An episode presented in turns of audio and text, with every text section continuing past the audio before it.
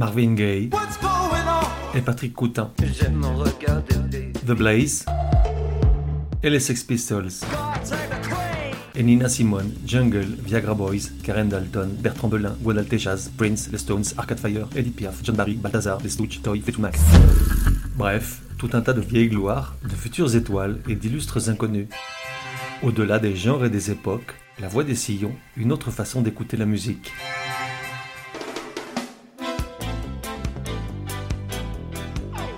La voix des sillons, numéro 36. Genre, rock, pop rock, un chouïa de reggae, de world une pincée de punk. Époque, de 77 à 84. De 1 à 10, probabilité que tu connaisses, 10. Et je ne peux pas imaginer que quelqu'un me fasse mentir. Artiste, The Police. Il y a longtemps, Keith Richard, le guitariste des Stones, avait raconté une anecdote qui leur était arrivée à lui et à Ron Wood, une parmi tant d'autres, qui avait fait se marrer petits et grands dans ma pomme. Comme toi aussi tu aimes à rigoler, je m'en vais te le raconter, mais avant, je préviens, il y a un court passage en anglais, sinon ça cesse d'être drôle. Pas d'inquiétude, si moi je l'ai comprise, ça devrait le faire. Un jour, là c'est Keith Richard qui cause, on frappe à la porte de la loge où j'étais avec Ron. J'entends notre manager qui crie à travers la porte, Keith, Ron, The police are here. Oh mec, on panique comme des malades, on ramasse tout ce qui traînait, on le balance dans les toilettes, on tire la chasse d'eau, et finalement on ouvre la porte, et là, on se retrouve face à Sting et à Stewart Copeland.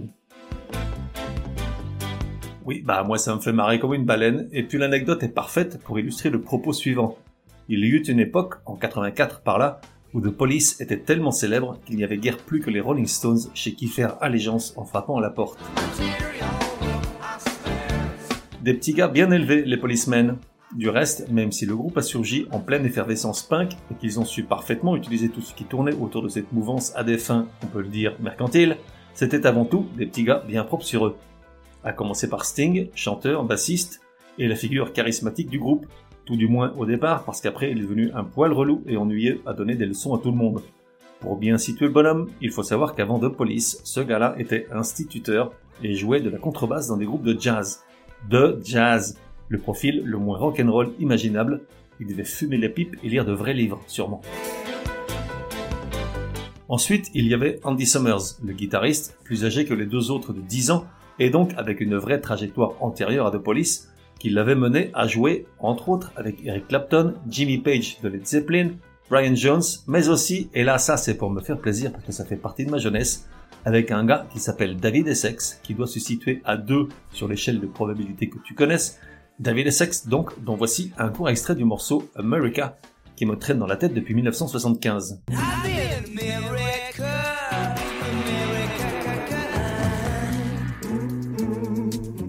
Trouve le refrain fort à propos, America caca, mais ça n'engage que moi. Et puis, il y avait le batteur fou, Stewart Copeland, né en Virginie aux États-Unis. Fils de diplomate, le petit Stewart avait vécu une grande partie de sa jeunesse en Égypte et au Liban, à baigner dans un environnement musical différent, et dont plus tard le groupe s'est en partie imprégné pour offrir des sonorités peu communes pour l'époque. Assis depuis l'âge de 12 ans devant une batterie, il est aujourd'hui considéré comme le dixième meilleur batteur de tous les temps, selon le classement élaboré par la revue Rolling Stones. Et puis, étant à l'origine de la formation du groupe, il en avait profité pour coller ses deux frères aux commandes dans les coulisses, Miles Copeland comme manager et Ian comme agent publicitaire. Pour la petite histoire, le groupe aurait pu tout aussi bien s'appeler non pas de police, mais Puliz, puisque le premier membre, ex avec Copeland, était corse. Henri Padovani, ça ne s'invente pas, un jeune musicien français parti à l'aventure à Londres en 76 pour s'immerger dans la vague punk, rencontre le batteur, et après quelques bières et les roues qui vont avec, les deux décident de se lancer, en commençant par chercher un bassiste. C'est Sting qui s'y colle après que Stewart Copeland l'a vu jouer dans une petite salle. Gordon Matthew Thomas Sumner, Sting donc. Comment ce prof dingue de jazz, contrebassiste dans diverses formations, accepte-t-il de faire la basse dans un groupe qui s'annonce au départ proche du punk rock de l'époque? C'est une bonne question dont j'ignore la réponse. De là à lui prêter des intentions intéressées, il n'y a qu'un pas. Quand il intègre le groupe, il y a déjà une chanson de prête, Fallout, écrite et composée par le batteur. Sting a juste à rajouter de la basse dessus et à mettre un peu de hargne dans une voix qu'il a naturellement douce et chaude et pas vraiment faite pour brailler. Fallout, qui sort le 1er mai 1977 pour un coût de 150 livres, est le premier single du groupe et le seul où Henri Padovani apparaît dans les crédits. S'il surnage quelque peu dans la production frénétique de cette année-là, parvenant à en écouler 4000 exemplaires, c'est probablement grâce à Mick Jagger, qui en a fait une critique pas trop mauvaise dans Sounds Magazine, une revue aujourd'hui disparue. Bon, il s'est pas non plus foulé des masses de Stoniens, comme si moins il en écrivait, plus cher il était payé. Sa critique disait C'est du rock bien joué, avec des voix nasillardes annihilées, c'est tout les amis. On est loin des articles musicaux de Lester Banks dans la revue Cream, et le petit Mickey peut pas tout faire non plus.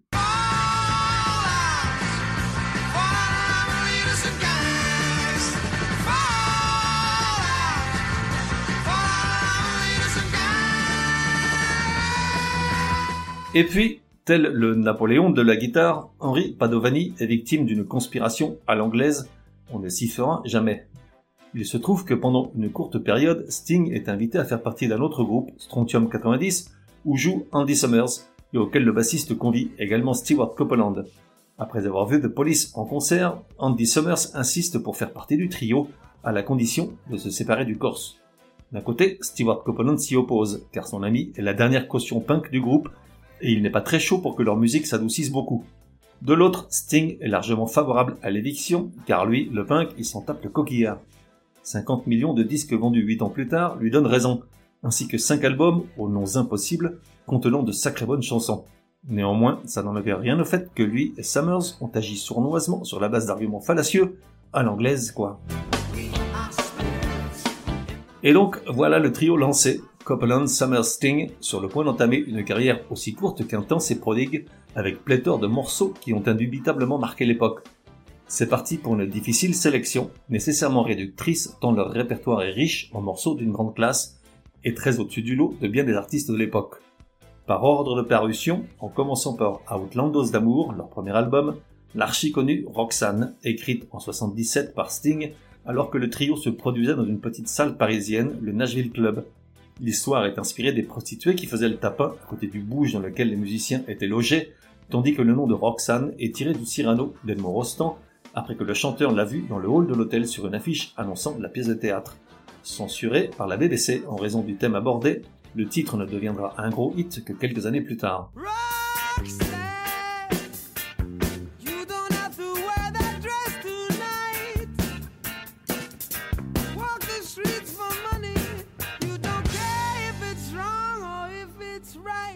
Outlandos d'amour de nouveau, Can't Stand Losing You, deuxième single de l'album, première chanson à rentrer dans les charts anglais, malgré une nouvelle interdiction de diffusion par la BBC, et cette fois en raison de la photo sur le 45 tours, une pochette restée depuis lors dans l'histoire de la musique pour avoir mis en scène un suicide par pendaison, loops. Là, il faut que tu mettes à fond parce que le frein est juste canon.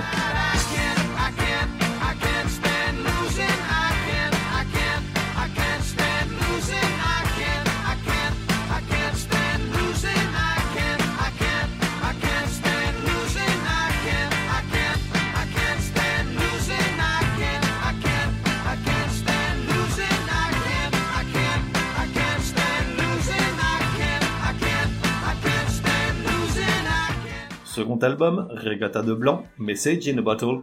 Premier titre à atteindre la première place dans les classements anglais, probablement la chanson qui les a fait connaître dans le monde entier.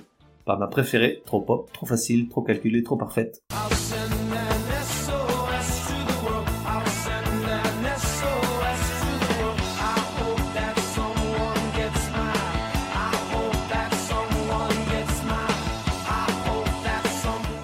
Album Regatta de Blanc de nouveau, Bring on the night, c'est si oui.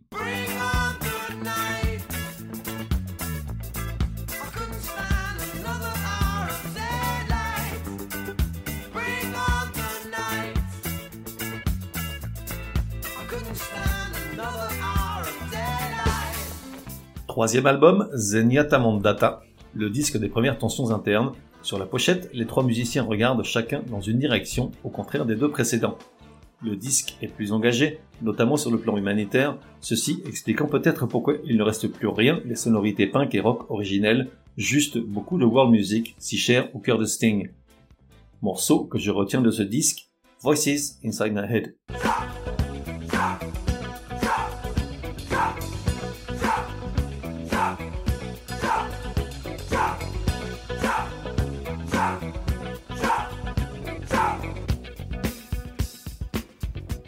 Quatrième album, Ghost in the Machine, avec son étrange pochette où des symboles faits de cristaux liquides sont censés représenter chacun des trois musiciens. Pour la critique, il s'agit du meilleur album de The Police, Rolling Stone le classant à la 338e place des 500 meilleurs disques de tous les temps. En revanche, il ne laisse pas un souvenir impérissable dans la mémoire des fans, seule chanson à surnager au-dessus du lot, Every Little Thing She Does Is Magic.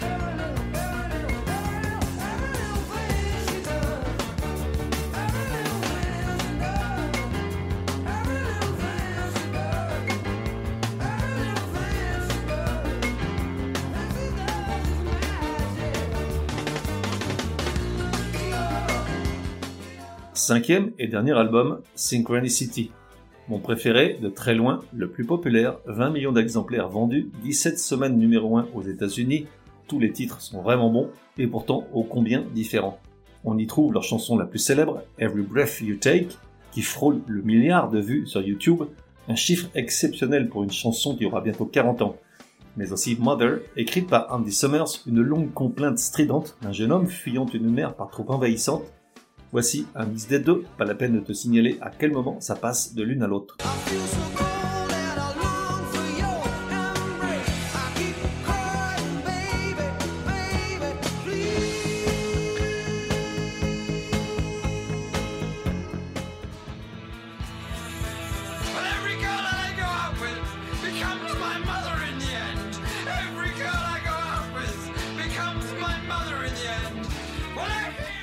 Tout le reste du disque est à l'avenant.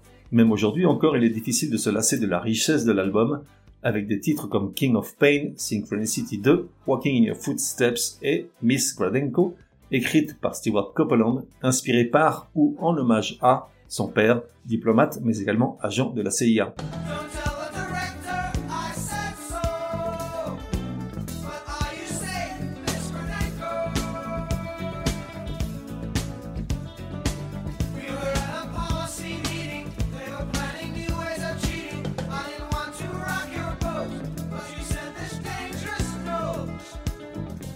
Et voilà, cet épisode touche à sa fin.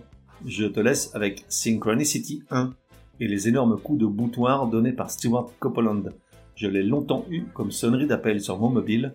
À toujours attendre les premières secondes de batterie, j'ai manqué un nombre d'appels incalculable, mais pas de la police. Stewart Copeland, le batteur fou.